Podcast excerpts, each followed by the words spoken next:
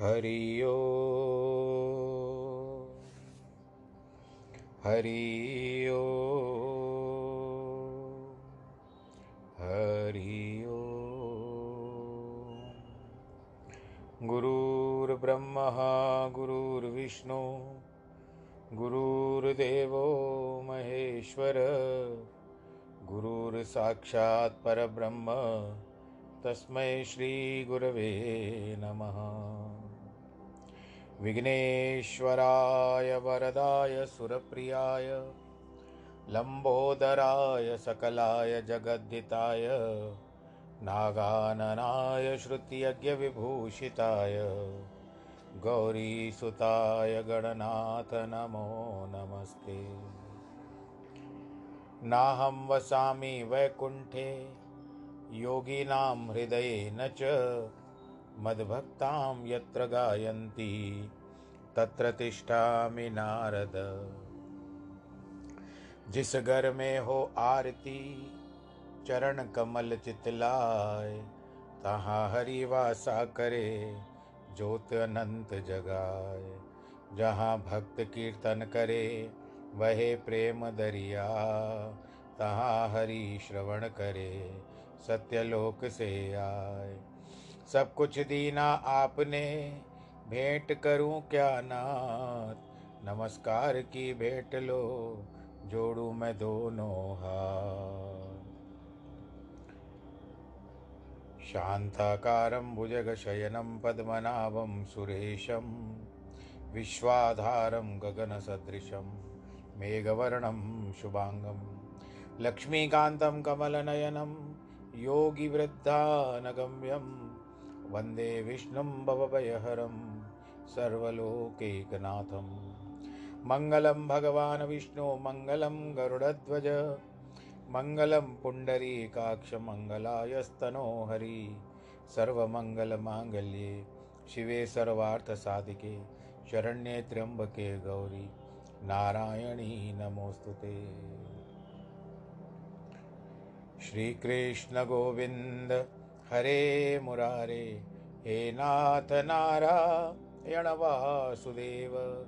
श्रीकृष्णगोविन्द हरे मुरारे, हे नाथ नारायण वासुदेव।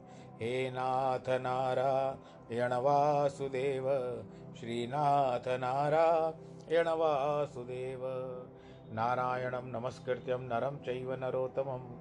देवीं सरस्वतीं व्यास ततो जयमुदिरेत् कृष्णाय वासुदेवाय हरे परमात्मने प्रणतक्लेशनाशाय गोविन्दाय नमः। ॐ नमो भगवते वासुदेवाय। हरि ओम नमो भगवते वासुदेवाय। बोलो श्री कृष्ण भगवान की जय। प्रिय भक्तजनों, आनंद की एक सीमा होती है, एक सुख होता है, एक चरम सुख भी होता है, उत्कर्ष होता है। व्यक्ति को स्वयं वहाँ तक पहुँचने की आवश्यकता होती है, परंतु एक बार मन लग जाता है उस मोहन में तो मोह माया से धीरे धीरे छुटकारा होता जाता है। यही प्रयत्न हमको करना चाहिए कि आखिर संसार में रहना है, जितने भी दिन रहना है, रहने के बाद एक दिन तो ये शरीर आपका जो पंच तत्व का चोला है जिसको आपने धारण करके रखा है कि मैं सुंदर हूँ लंबा हूँ, इस तरह से मेरा बदन, शरीर बहुत अच्छे ढील ढोल वाला है, ये सब तो विचारधारा है। परंतु आपको पता है कि जिस तरह शरीर नश्वर भी है और परिवर्तनशील भी है। जो पाँच साल पहले था, उसमें अभी परिवर्तन आ गया, फिर पाँच साल में और परिवर्तन आता जाएगा। तो मात्र एक है जो आत्मा सदैव एक रूप रहती है, उसके बारे में भी सोचना चाहिए। शरीर तो सोच है, सोच सच के शरीर की तो यह दशा कर दी। अब आत्मा के बारे में सोचिए। आत्मा किस तरह से उस परमात्मा के साथ मिल सकती है? आप क्या प्रयत्न कर सकते हो इस बात को? क्योंकि ये ज्ञान आपने जो सीखा है, जब तक, आज तक, जो भी बातें आपने ध्यान में रखी है, केवल सुनने के लिए नहीं, भाई, एक कान से सुनो और दूसरे कान से निकाल दो, ये भी उपयुक्त नहीं है। मेरी मेहनत पर भी पानी फिर जाएगा।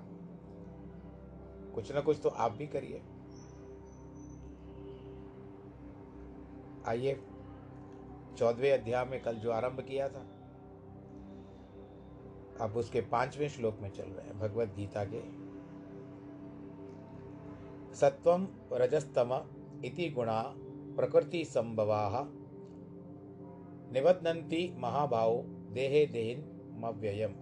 हे महाभाव अर्जुन, प्रकृति से सत्व, रज, तम, ये तीन गुण उत्पन्न होते हैं, जो इस अविनाशी आत्मा को देह से बाँध करके रखते हैं।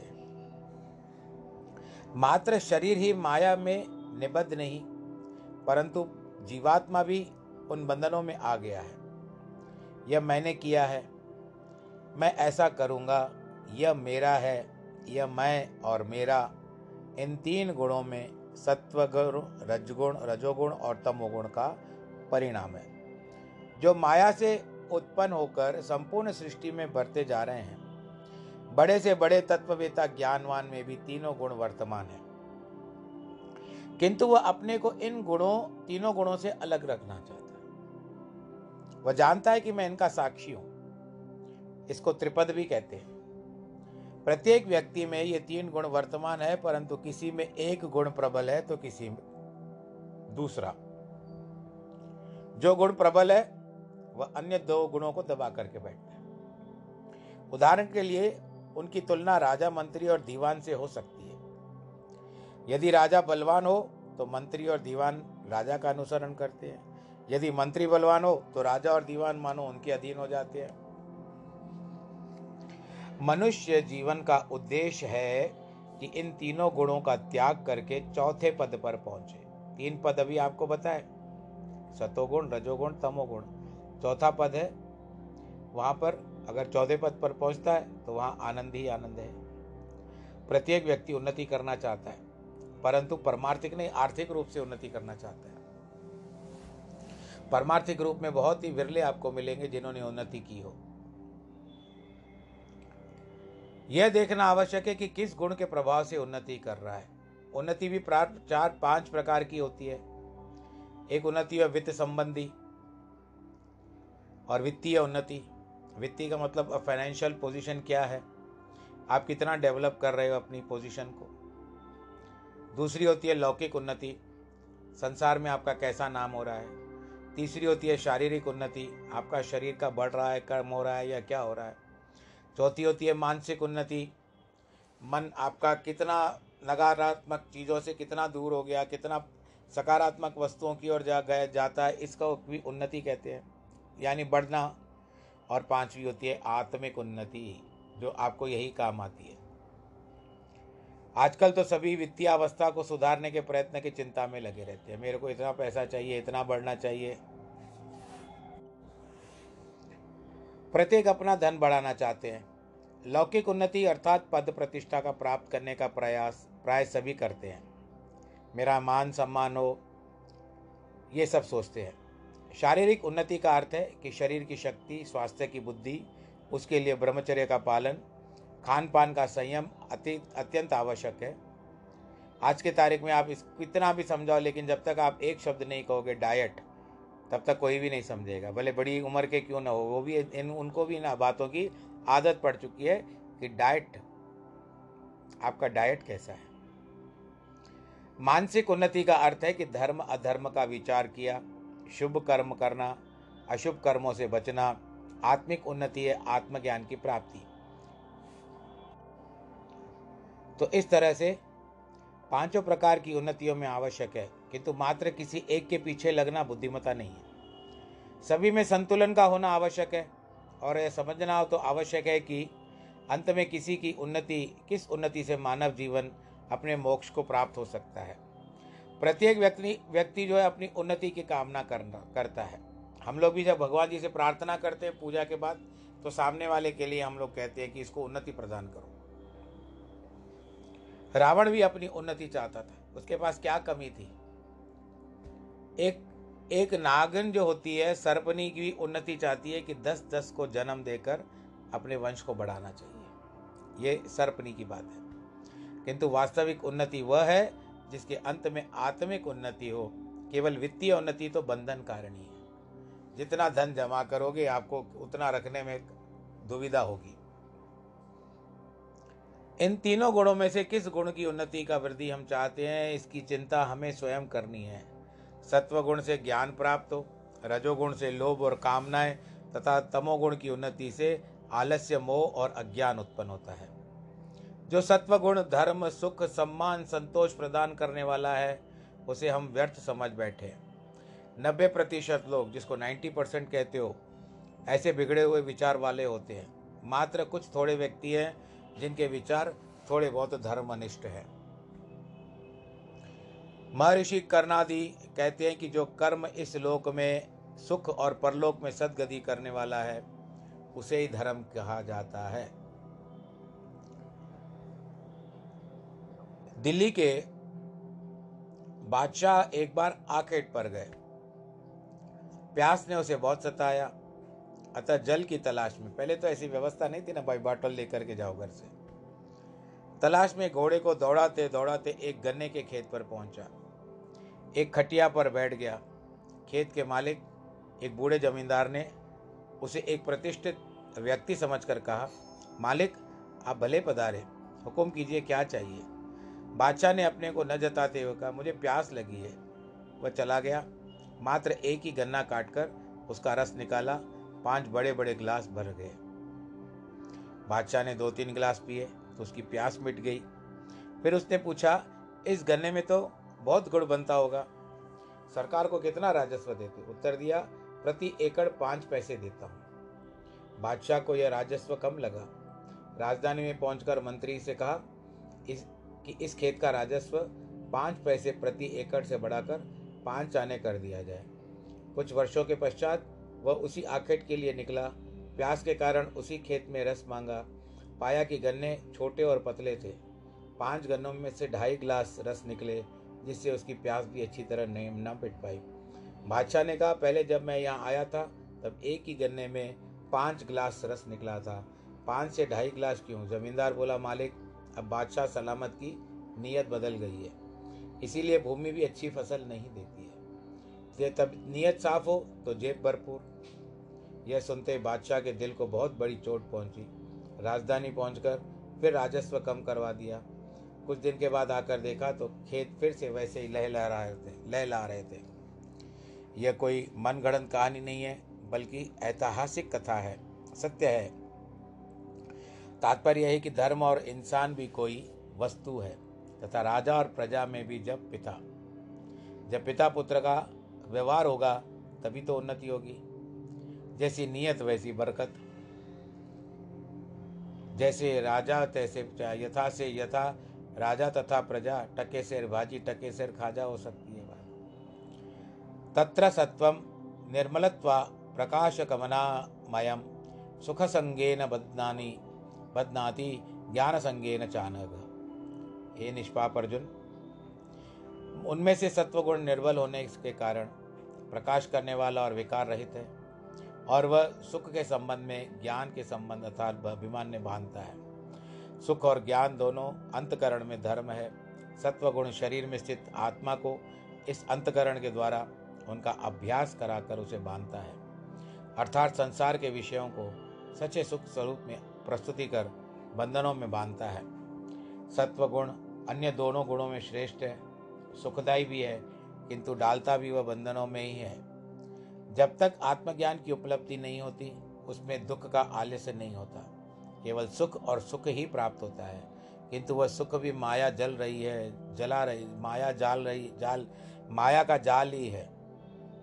और निश्चय ही जीव को बांधता है। जैसे किसी को लोहे की श्रृंखला जंजीर में बदले सोने की हथकड़ियों में बाँध दिया जाए। आप बंधे हुए हो। लेकिन इसका मतलब यह है कि आप सोने की हथकड़ियों या जंजीरों में नहीं बंधे हो। आप तो सोने की जंजीर में बंधे हुए जंजीर को हिंदी में जैसे प्योशुद्ध हिंदी में श्रृंखला कहते हैं। महर्षि अष्टावक्र के ने राजा से तीन प्रश्न किए। मुझे ज्ञान कैसे प्राप्त हो? मुक्ति कैसे मिले? वैराग्य कैसे उत्पन्न होगा? महर्षि उनसे बोले, राजन यदि तू मुक्ति चाहता है तो समझना कि बिना आत्मज्ञान के प्राप्ति नहीं होगी। प्रथम साधन है, विषयों को विष मानकर उसका त्याग कर दो। विषय रजो और तमोगुणों से व्यक्ति को फंसाकर बांधते हैं। उनके दूर के लिए सत्व गुण अपनाना होगा। किंतु अंत में उस सत्व सत्व गुण से भी फिर ऊपर ही उठना है। सत्वगुण अपना ले, पर सत्वगुण से ऊपर उठ जा। क्षमा कोमल भाव, सत्य बोलना, प्रत्येक दशा में सुखी और प्रसन्नचित रहना, ये सत्व गुण के लक्षण है। उसके लिए आहार भी सात्विक होना चाहिए। व्यवहार, पहचान न पहनावा भी सीधा साधा और श्रेष्ठ होना चाहिए और स्वच्छ भी होना चाहिए। जब मन सत्वगुण संपन्न बनेगा तो उसमें आत्मदर्शन हो सकता है। मन की निर्मलता से शारीरिक दुखों का और रोग का निवारण हो जाएगा। सभी रोग प्राय राजसी और तामसी आहार करने और स्वभाव धारण करने से ही होते हैं। कईयों का स्वभाव होता है, अरे, उसके घर में कौन जाएगा? वो तो बड़ा गुस्से वाला है बात बात पे चिढ़ जाता है। और कुछ लोग ऐसे रजोगुणी होते हैं, अरे, नहीं, उसके घर में भी छोड़ दो, आधे, आधी बातें इधर, आधी उधर करते जाना है तो कम से कम उस सतोगुणी के पास जाओ, कम से कम दो मीठे वचन तो बोलेगा। इस तरह से पत्थर नम तमोगुणी है किंतु उसे घिस कर स्वच्छ सात्विक मणि बनाई जा सकती है। आवश्यकता है साधनाओं की, आत्मज्ञान की, भक्ति सत्संग करने की, तथा सत्संग से प्राप्त शिक्षाओं का अनुसरण करने की, तभी मुक्ति प्राप्त हो सकती है। सांसारिक व्याख्यान का संग न मन में स्थिरता लाएँगे और न सच्चा सुख प्रदान करेंगे। सच्चे संतों का सत्संग ही सात्विक है, कल्याणकारी है और वही सत्संग है। भक्त सूरदास ने जब कथा करने जाते थे तो एक मिठाई वाला रास्ते में प्रतिदिन उन्हें जय श्री कृष्ण से सम्मान करता। साधु संग वृथा न जाए, बेकार नहीं जाएगा। कमल के पत्र पर जल की बूंद भी मोती के समान अच्छी लगती है। सूरदास ने सोचा, मिठाई वाले पर भी भक्ति का रंग चढ़ा जाए अतः एक दिन उसे बोला, भाई, क्या संपूर्ण आयु इसी कर्म, अपने काम में अपना व्यर्थ जीवन बिता दोगे, व्यर्थ कर लोगे? मिठाई वाले ने कहा कि, स्वामी, आदेश दीजिए। महात्मा ने कहा, चलो, चलकर कथा सुनो। उसने उत्तर दिया, स्वामी, आज तो बहुत काम है, कल अवश्य आपके साथ चलूँगा।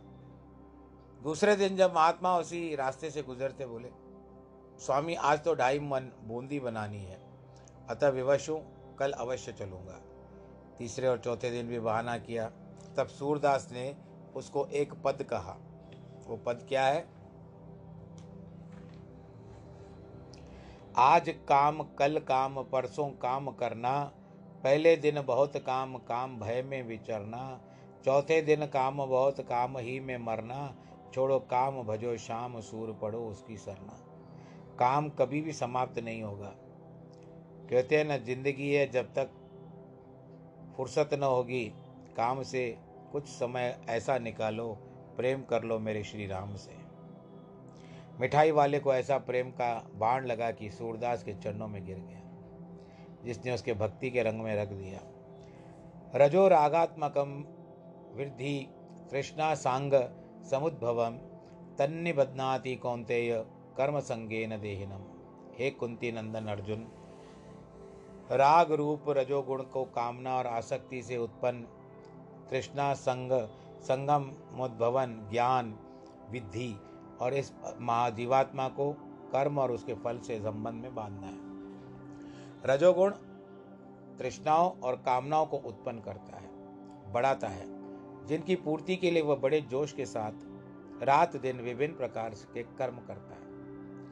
जो जो उसके साथ देता है वह प्रेम धारण करता है, तथा जो ऐसा नहीं करता, वह उसके प्रति मन में द्वेष होता है।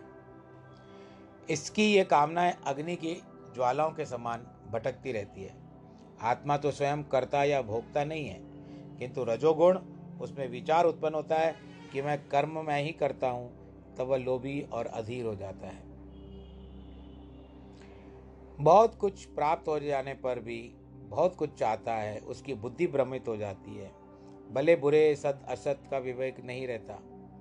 वह यह सोचकर बड़े आनंद के साथ दुख भी भोग लेता है और आखिरी में उसको लाभ ही होता है।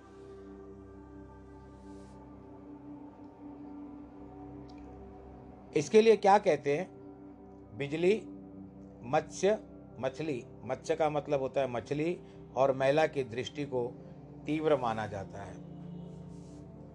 किंतु राजसी व्यक्ति के विचारों की गति उनसे भी तीव्र होती है। कोई भी काम यदि संपन्न नहीं होता तो सोच विचार में अपने को दुखी करता है और उचित या अनुचित मार्ग अपनाकर अपनी मनोकामनाओं को ये न केन प्रकारेण पूर्ण करना चाहता है। तीसरे अध्याय में भगवान ने अर्जुन को उनके प्रश्नों में उत्तर में बताया कि जब रजोगुणी मनुष्य की कामनाएँ पूर्ण नहीं होती तो उसको क्रोध उत्पन्न हो जाता है और वह बड़े बड़े पातक भी कर, पाप कर बैठता है। इसी कारण उसके शुभ गुण और कर्म भी नष्ट हो जाते हैं। कर्म और क्रोध इस प्रकार मानव जाति में सबसे बड़े शत्रु हैं। दो ब्राह्मण भाई थे। प्रारब्ध तो प्रत्येक का अलग होता है क्योंकि कर्मों की रचना न्यारी है।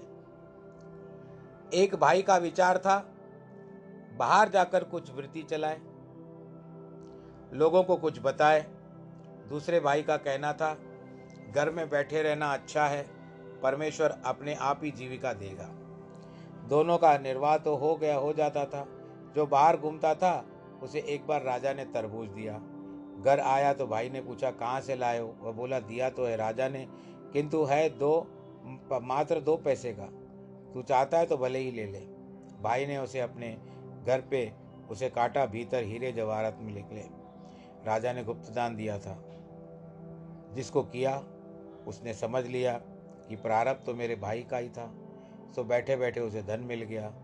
कितने लोग रात दिन घोर परिश्रम करके, पश्चात भी बड़ी कठिनाई से उधर पोषण कर पाते हैं। और कितने ही ऐसे व्यक्ति जो गद्दियों पर लेटे लेटे प्रतिदिन हज़ार रुपये कमा लेते हैं। और कोई तो बैठे बैठे बुद्धि से कमा लेता है। अतः व्यवहार में दौड़ धूप व्यर्थ है। आपके भाग्य में जो लिखा है, वो दौड़ करके आपके पास आएगा। और जो भाग्य में लिखा हुआ है, आप कितना भी उसके पीछे दौड़ो, आपको नहीं मिल पाएगा। प्रारब्ध के अनुसार सभी कुछ मिल जाएगा, जो आपके भाग्य में जो मैं बता रहा हूँ। किंतु रजोगुणी उसे कहाँ मानता है? वह तो अपने तृष्णाओं और कामनाओं को पूर्ण करने के लिए सदा कर्म करता रहता है। किंतु कभी भी किसी की तृष्णा क्या शांत होती है।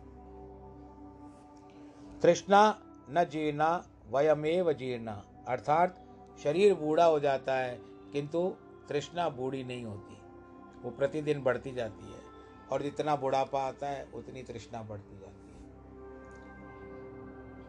शेख फरीद जब जंगल में तपस्या करके लौटे तो माँ ने यह देखना चाहा कि उसका रजोगुण शांत हुआ कि नहीं। जीव के स्वाद से मुक्ति हुई मिली या नहीं। ऐसा अत्यंत मधुर और स्वादिष्ट व्यंजन पकवान बनाकर उनके समक्ष रखे समक्ष रखे तो उसने सत्वगुणी के भी उच्च पद पाया था। अतः भोगों का रस का भ्रांत कैसे करता? जिसने आत्मरस की अनुभूति की, उसे अन्य रस कैसे भाएँगे?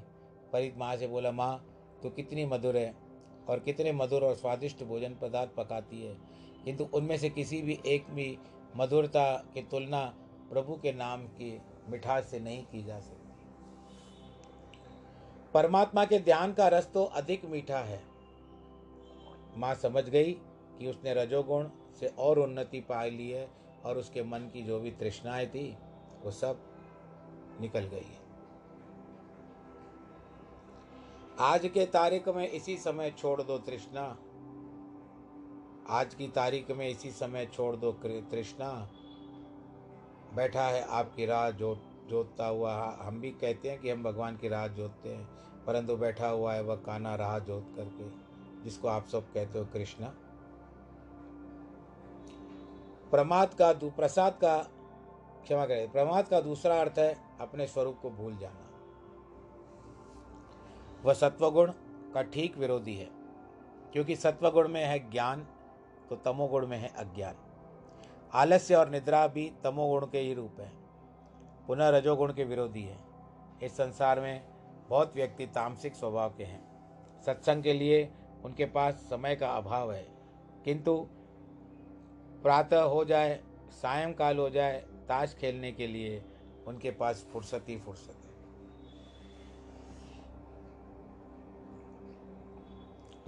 प्रमाद का अर्थ बकवास भी होता है। अनर्गल भी बोलते हैं। धर्म और साधु प्रवृत्ति के विरुद्ध बकवास करना, विघ्न डालना, संत महात्माओं या शुभ कर्मियों की टीका टिप्पणी करना, ये सभी तमोगुण के लक्षण होते हैं। तमोगुणी मनुष्य का ध्यान परमात्मा की ओर कभी नहीं जाता। इसी प्रकार व्यक्तियों के साथ जो मित्रता करता है, वह शीघ्र ही स्वयं नष्ट हो जाता है। जैसे चंदन सुरभि फैलाता है, सुगंध, विष्ठा दुर्गंध फैलाती है। कुछ अवस्थाओं में महातामसिक मनुष्यों को भी का भी उद्धार होते हुए देखा गया है। परंतु यह तभी संभव है कि सब शुभ विशेष कर्म हो। इस पर एक का, कथा बताते हैं कि लाहौर में करोड़िया शाह नामक एक महान व्यक्ति बहुत बड़ा सेठ रहता था। उस काल में लाहौर में उसका ही राज्य चलता था। धन संपत्ति भी बहुत थी। किंतु प्रमाद इतना था, बिना किसी सोच विचार के, किसी संत महात्मा का प्रबोल विरोध कर देता। मंदिर गुरुद्वारों में यदि कभी ब्रह्म तो भोज या शुभ कर्म होते तो उसका विरोध करके उसमें विघ्न उपस्थित कर देता। स्वभाव के बड़ा से बड़ा क्रूर था। सभी उससे डरते थे। गुरु नानक का तो इतना प्रबल प्रभु विरोधी था कि जो उस सुनते ही उसके शरीर के कपड़े तक जलने लगते थे। इतना जलता था वो। एक बार गुरु नानक बाला और मर्दाने के साथ लाहौर आए। रावी के तट पर डेरा जमाया। स्वभाव के अनुसार और मर्दाना ने भोजन के लिए नगर में जाने की अनुमति मांगी। नगर में पहुँचा तो लोग गुरु साहब के विषयों में जिज्ञासा की और बताया कि रावी के तट पर खड़े हैं। तत्काल लोग भी भीड़ा वही, भीड़ वहीं पर एकत्र हो गई। मर्दाना अभी नगर में ही था। खाना ही न खाया था कि करोड़ ईमेल का पता चल गया। उसने शीघ्र ही पुलिस बुलाकर उसको पकड़वा दिया। फिर पूछा, रे, कहाँ रे है नानक? मर्दाना भी हट कर बोला, संभल कर बोल। किंतु तब तो उसका पारा और भी चढ़ गया। क्रोध से बोला, रे, चंचल, चल कर दिखा मुझे उस कालू का बेटा। इतना घमंड है देखिए अभी भी। अपने आप को कम नहीं कर रहा है, उसको फिर से कालू का बेटा कह रहा है। मर्दाना की खूब पिटाई की गई। उसे लेकर वहाँ पहुँचा, जहाँ गुरु साहब बैठे थे। स्वयं तो घोड़े पर सवार होकर के चला। मर्दाना अन्य लोग पैदल आ गए। जब नदी पर पहुँचे, गुरु साहब को सम्मुख बैठा देखा तो खूब धिकार और घृणा से उनकी ओर देखने लगा। उसकी आँखें गुरु को छोड़कर और कुछ भी नहीं देख पा रही थी। रकाबों से पाँव पड़े थे, किंतु तनिक हिल भी नहीं सकता था। घोड़ी भी पत्थर के समान खड़ी हो गई। न हिलती थी, न डुलती थी। उसके अंतकरण में पीड़ा होने लगी और आश्चर्यचकित हो गया। तब उसे ध्यान आया कि मैंने ही बुरा, मैं ही बुराई कर रहा हूँ। सोचने लगा कि अब क्या करूँ? उसके मन का बड़ा, मन को बड़ा आघात हुआ है। गुरु साहब ने पूर्ण, जो गुरु साहब, जो पूर्ण पुरुष थे, उनके सत्वगुण का प्रभाव उस पर भी पड़ने लगा। वह अनुताप करने लगा। गुरुजन ने मानो से बड़ी कृपा की और मन ही मन अपने अपराधी के दो और दोषों को क्षमा याचना करने लगे। उसके बाद दो घोड़े से उतरकर गुरु के चरणों में गिर पड़ा। गुरु साहब ने ऐसे प्रमादी जीव को भी उसकी शरण में ले लिया। उसे उठाकर उसके सिर पर हाथ फिराया। उसे समझाया, इतनी संपत्ति है तेरे पास सो अपना उद्धार क्यों नहीं करता? मनुष्य जन्म मूल बार बार मनुष्य को जन्म नहीं मिलता, मनुष्य का जीवन नहीं मिलता। विगत महान पुरुष पुण्यों के प्रभाव से इतनी धन संपदा प्राप्त हुई है। इसे व्यर्थ न गवा। वो गुरु साहब के चरणों में बारंबार माथा टेक करके रोने लगा। क्षमा याचना करता है। हाथ जोड़ करके गुरु से कहता है कि उसने स्वीकार प्रार्थना करो, करतारपुर में नगर बना सर, बनाकर उसका धन सफल किया। एक ऐसा सुंदर उदाहरण भी शास्त्रों में आया। यानी उस व्यक्ति ने इतना धन दे दे दिया गुरु बाबा को कि उन्होंने करतारपुर का गुरुद्वारा बनाया। और आपके अंत समय में जब गुरु नानक जी थे तो उस समय वो करतारपुर में ही आकर के रुक गए थे। वहाँ से अपने परिवार को भी बुलाया। और वहीं रहने लगे। फिर वहाँ दूसरी जगह से कोई नहीं गए थे, अंतिम दिनों में, अपने जीवन के।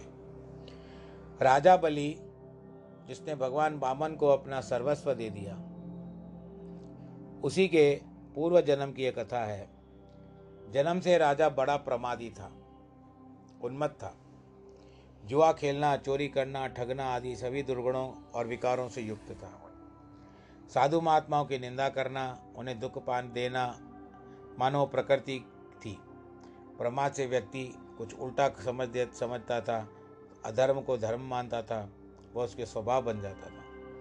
एक बार वह फूलों को हा, के हार बनाकर, हाथ में चंदन, इत्र, तुलसी गंध ले तेल आकर वैशा के पास ले जा रहा था। रास्ते में वर्षा पड़ने से फिसलन हो गई थी, अतः वह फिसल गया। संभालने का बहुत प्रयत्न किया, किंतु जो दो हाथ हारे थे उन पर कीचड़ भी लग गई। सोचा, ऐसा हार वैशा को कैसे दे दो मार्ग में एक शिव मंदिर था। उसमें चला गया। वे हार और इत्र तथा सुगंधित तेल शिव जी की मूर्ति पर डाल दिया।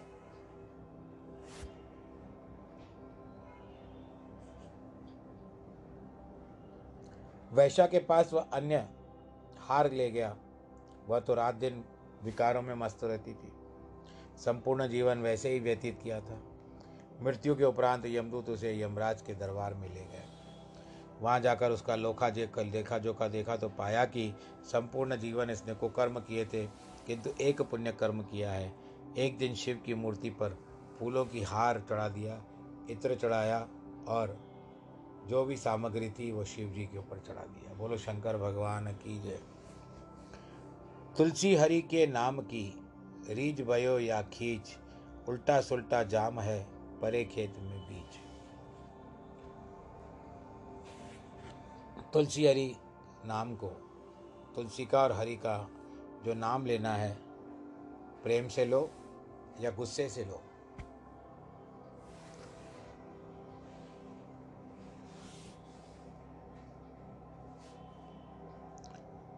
कहते हैं कि तुलसी ऐसा झाड़ है या कोई ऐसा बीज डालो कैसे भी डालो, उसका पौधा सीधा ही निकलता है। परमात्मा का नाम खींच कर लिया जाए या रीच कर, अतः अंतकरण वो शुद्ध अवश्य करेगा। इसलिए उसके जो फूल आदि विषयों पर चढ़ाए थे, उसका फल निर्धारित किया गया। उसे तीन घंटों तक इंद्र प्राप्त होगी, इंद्र गति की प्राप्ति होगी। अतः तीन घंटों के लिए वह इंद्र बना। तत्काल उसके मन में अनुताप हुआ। अपने मन को दृष्टि कर्मों ने से फटकारा और सोचा कि तीन घंटे तो शुभ कर्मों में व्यतीत कैसे करूँ? उस समय इंद्राणी उसकी परीक्षा लेने आई, किंतु उसके हाथ जोड़ करके कहने लगा, माँ, मैंने अनेक विषयों को भोग किए हैं। तो मेरी माता है। काम देनु कल्प वृक्ष ऋषि, मुनि, गंधर्व, अप्सरा सभी उसके वशीभूत थे। उसने वशिष्ठ को अनुदान कामधेनु दे दी थी और उत्तर पूर्वक उदार पूर्वक अन्य भी अनेक दान दिए। इस प्रकार तीन घंटों का कालखंड समाप्त हो गया, किंतु इन दान पुण्यों के कारण उसे राजा बलि का नाम मिल गया। दान करने की जो प्रवृत्ति, प्रकृति बनी, वह अगले जन्म तक बनी रही। अनेक सुखों का उपयोग किया। यदि इंद्र इस पदकाल से प्रमादी बन रहा रहता है और दान पुण्य स्थान पर भोग विलास करता है सो सदैव नरकलोक में पड़ता है। सत्वगुण सुखों को प्रवाह प्रवृत्त करता है, संजयती। रजोगुण कर्मों को प्रभावित करता है और तमोगुण इन सबको ढक देता है, पर्दा चढ़ा देता है। प्रमाद में लगता है, अर्थात जीव सत्य, असत्य, विवेक को खो बैठता है। यदि सत्वगुण दो गुणों में से प्रदान हो तो देह अभिमानी पुरुष सुखों से प्रवृत्त होता है और यदि रजोगुण बेल, बल पकड़ता है तो सुखों के कारण सुखों को दबाकर उसे चंचल बनाकर लौकिक, वैदिक, विहित कर्मों में चलता है। किंतु वह तमोगुण अन्य दो गुणों से बलवान होता है, जो सत्वगुण के ज्ञान को डरकर, ढक कर, आत्मचिंतन इत्यादि जो आवश्यक क्रियाएँ हैं, उनके जीव को दुख उठाता है। जब सत्य सत्य का विवेक लुप्त हो गया तब जीव शठ आलस्य, मध्य और निद्रा में लिप्त हो जाता है। भक्त प्रहलाद का इतिहास इन तीन गुणों का सुंदर उदाहरण है। प्रहलाद स्वयं सत्व गुण की प्रतिमा था। होलिका रजोगुण की और प्रहलाद का पिता जो हिरण्य कश्यप था, वो तमोगुणी। और प्रमाद में प्रवृत्त था। प्रहलाद को उसने कितने कष्ट दिए थे, आप भी जानते हो। किंतु एक भी उसको दुख लग नहीं पाया, क्योंकि उसके भीतर सत्व गुण समाया हुआ था। वो एक ही बात कहता, तुझ में राम, तुझ में राम, मुझमें राम, सब में राम समाया। कर ले सबसे प्यार जगत में कोई नहीं है पराया रे। तुझ में राम, तुझ में राम, मुझमें राम, सब में राम समाया। सबसे कर ले प्यार जगत में कोई नहीं है पराया रे, तुझ में राम। आप में भी राम है, मुझमें भी राम है, सब में राम है, सब में समाया हुआ है। कण कण में राम है, अंत समय में राम है। राम राम जन्मभूमि में राम है। तो सब जगह राम है। सत्वगुण होगा तो राम आपके साथ भी है। कितना कष्ट दिया, उसको कितना मारने की चेष्टा की, लेकिन उसके जो भी चालें थी हिरण्य कश्यपु के, भगवान के समक्ष आकर के वो फेल हो गई। यह प्रसंग और भगवान जी ने आखिर में नरसिंह अवतार धारण करके उसके कलेजे को चीर दिया था। यह प्रसंग सभी जानते हैं। एक ही दृष्टांत में तीनों गुणों का प्रभाव दर्शाया गया है। प्रहलाद को यदि हम लोग सतोगुणी कहते हैं, उसकी बुआ जो थी, होलिका, वो रजोगुणी मानी गई है और उसके पिता जो थे, वो तमोगुणी थे। अब देखो, तमोगुणी होने के कारण, उनको सुधारने के कारण, एक क्या अवसर आया उनके घर में, प्रभु सिमरन करने वाला, राम सिमरन करने वाला, विष्णु सिमरन करने वाला, नारायण सिमरन करने वाला, ऐसा भक्त हुआ परंतु वो उसको अपनाता नहीं है क्योंकि कहता है कि तू मेरा नाम नहीं लेता है। तू मेरे शत्रु का नाम लेता है और मेरे नाम का जो मेरा शत्रु है, मेरे शत्रु का मित्र बनता है, वो मेरा शत्रु बन जाता है। भले तू मेरा बेटा क्यों नहीं है, परंतु तू मेरे लिए शत्रु के बराबर है। तो इस तरह से किसी को कोई भरा, भला, बुरा कहे तो भी रजोगुणी झगड़ा करेगा, किंतु सत्वगुण संपन्न करके उसको शांति से सह लेगा। रजोगुणी का वश चले तो वह अपने सुखों के लिए संपूर्ण संसार सागर को समाप्त कर दे, क्योंकि उनमें दया और क्षमा के गुण कदाचित पाए जाते हैं। किंतु सत्वगुण, संपन्न, ये तीनों गुण प्रदान होते हैं। मैं पहले भी कही चुका हूँ कि प्रातःकाल मध्यान्ह काल और रात्रि काल के समय में सुबह को प्रातः काल के समय में हमारे भीतर एक लौकिक रूप से देखें तो प्रातः काल को सतोगुण होता है मध्यान्ह काल को लगभग बारह, एक बजे तक एक एक पहर मान लीजिए, या सारे दिन का औसत मान लीजिए प्रातः काल तक सतोगुण, फिर दोपहर तक रजोगुण, फिर तमोगुण, फिर सायंकाल होती है, चार बजते हैं, फिर आपका सतोगुण कोई सत्संग सुनने जाएगा, क्या करने जाएगा, ये सारी बात। फिर उसके बाद अपना घर कार्य देखेगा तो वो रजोगुण और फिर रात को सो जाएगा। वो तमोगुण होता है। तमोगुण निद्रा, आलस्य और क्रोध। रजोगुण यहाँ भी ध्यान दो, आप में भी ध्यान देगा, सामने वाले को भी ध्यान देगा और अपने काम भी निपटाता जाएगा। वो रजोगुणी। सतोगुणी जो केवल आपकी बात सुनेगा और आपके निर्देश के अनुसार चलेगा, यानी एक गुरु के बताए हुए मार्ग पर जाएगा तो वो सतोगुणी कहलाता है। तो बस आज इस तीन गुणों के कारण से हम इस कथा को विश्राम देते हैं और भगवान से यही प्रार्थना करते हैं कि आप स्वस्थ रहें, सुरक्षित रहें, तथा आनंद से भरपूर रहें, परिवार के साथ सुरक्षित रहें, सैनिटाइज़र का प्रयोग करें मास्क ज़रूर पहने भीड़ भाड़ वाले इलाकों में ना जाएँ काढ़ा बना करके पिए। बड़ी आयु वाले अपना ध्यान रखें। ईश्वर आप सबको सुरक्षित रखे। फिर से प्रार्थना करता हूँ, जिनके जन्मदिन है और विवाहिक वर्षगांठ है, उनको ढेर सारी बधाई और आशीर्वाद। सर्वे भवंतु सुखिन, सर्वे संतु निरामया, सर्वे भद्राणी पश्यंतु माँ कश्चित दुख भाग भवेत। नमो नारायण।